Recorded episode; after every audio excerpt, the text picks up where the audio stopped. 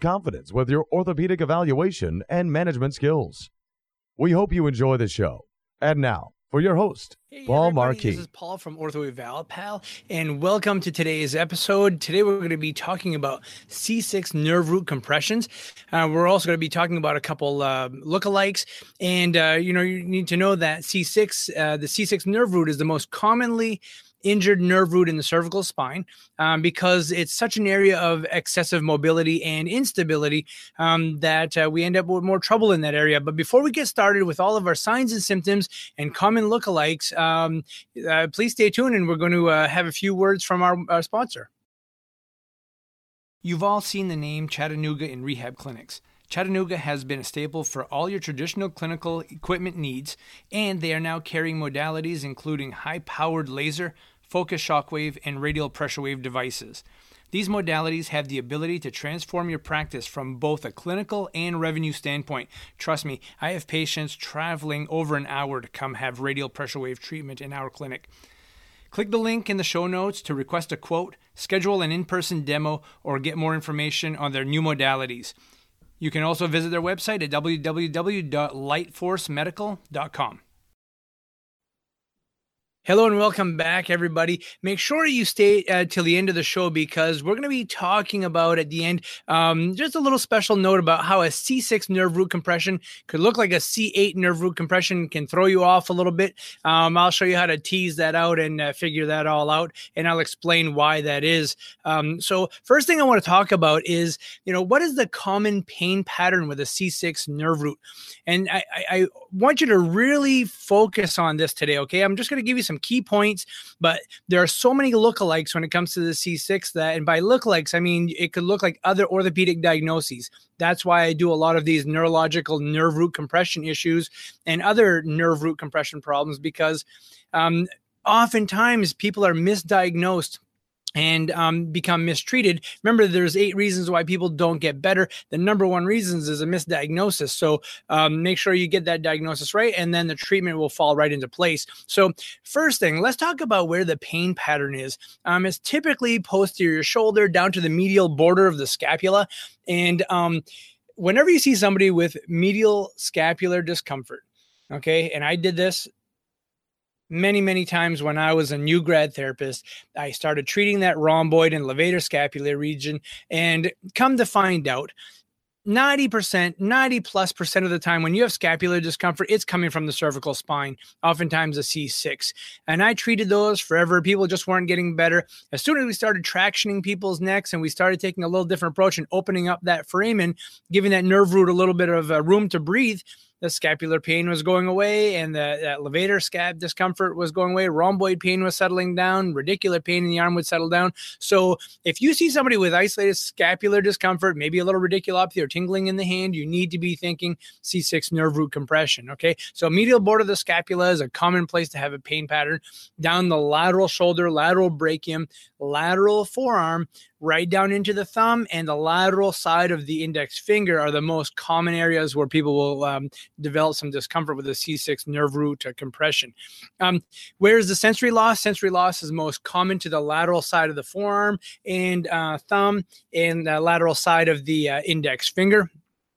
Now let's talk a little bit about strength loss. Now, you know, you may have some sensory loss, you may have a little loss of reflex, but it's the strength loss that is the the the big one you need to watch out for here when people start to develop weakness because of nerve root compression that means you need to start to get on this and uh, make sure they don't have you know permanent nerve damage you want to prevent that nerve that permanent nerve damage from happening so if you recognize some weakness that's where you need to be a little more aggressive um, with managing these things so the strength loss is most commonly found with uh, wrist extension on c6 Occasionally, you'll have a little carryover into the biceps, but most oftentimes it's a wrist extension. Okay. Deep tendon reflexes.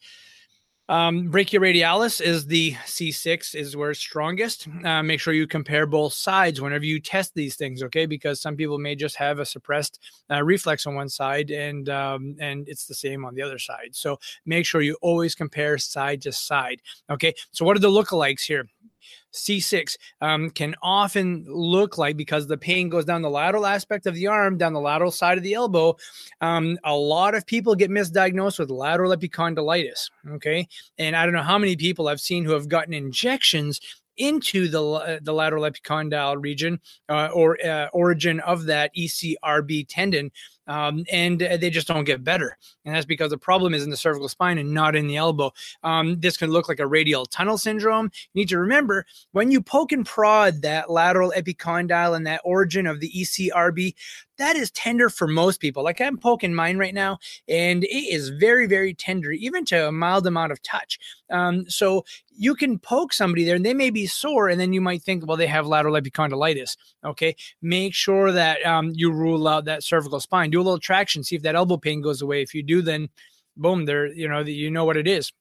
Um, and so make sure your differential diagnosis skills are, are right on. Okay. The other thing this gets misdiagnosed as is carpal tunnel syndrome because you get numbness in that thumb and index finger, which is also common for carpal tunnel syndrome. Um, make sure you do a Tinel's, you do a Phalen's, um, and uh, see if that changes those symptoms. Okay. Um, so uh, that is very important that you don't misdiagnose that. So always look upstream and see if there's anything else that's causing you some compression there. All right.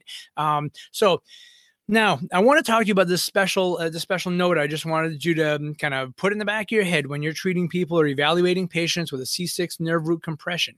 Okay you may think that they have a C8 because remember what one of the manual muscle testing um, uh, tests for C8 is is the OK sign. So you uh, oppose the thumb and index finger, you have them squeeze, and then you try to break that. You try to open that up, and sometimes they have weakness.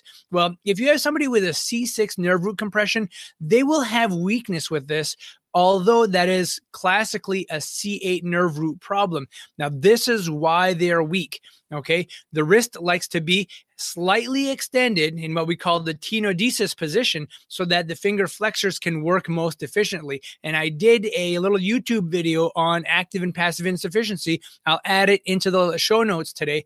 And uh, so that you can take a look at that active and passive insufficiency. If you can't extend the wrist very well because of a C6 nerve root compression, your OK sign will be positive. It will, it will, you'll be weaker there. Okay. Um, it likes to be in a little more neutral position.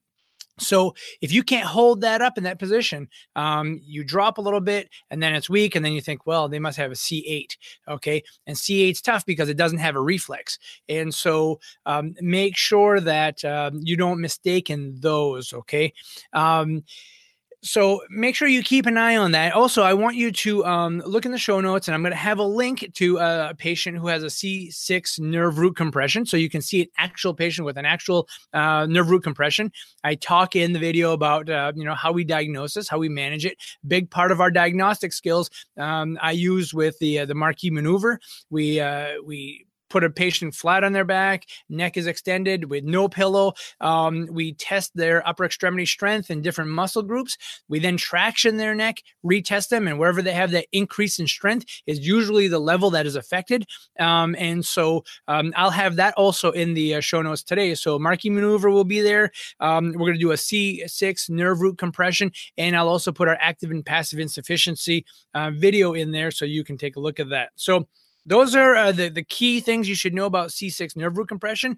Make sure you stay with us in future episodes because we're going to be doing C7, um, C8, and T1. And uh, we'll also uh, be doing uh, some really cool interviews here coming up soon. So make sure you uh, stay with us at OrthoEvalPal. If you have any questions, connect with us at uh, orthoevalpal.com and uh, go to our Get in Touch page. If you haven't already connected through our um, through our podcasting page on our website, um, go ahead and, and, connect us connect with us there, and you'll be notified right away whenever we do a podcast or when we have interesting information that comes up. Also, if you're not connected with me on our um, closed Facebook group, make sure you do so. Go to Ortho Eval Pal, ask to be admitted, to answer some questions, and uh, I'll admit you and put you right in there. And I always throw in some different um, some different videos in there and, and some different talks about orthopedic issues. Sometimes our podcast will come up in there also uh, but make sure you connect with us there. So folks again thanks for listening. I really appreciate your time and uh, till next time have a great day.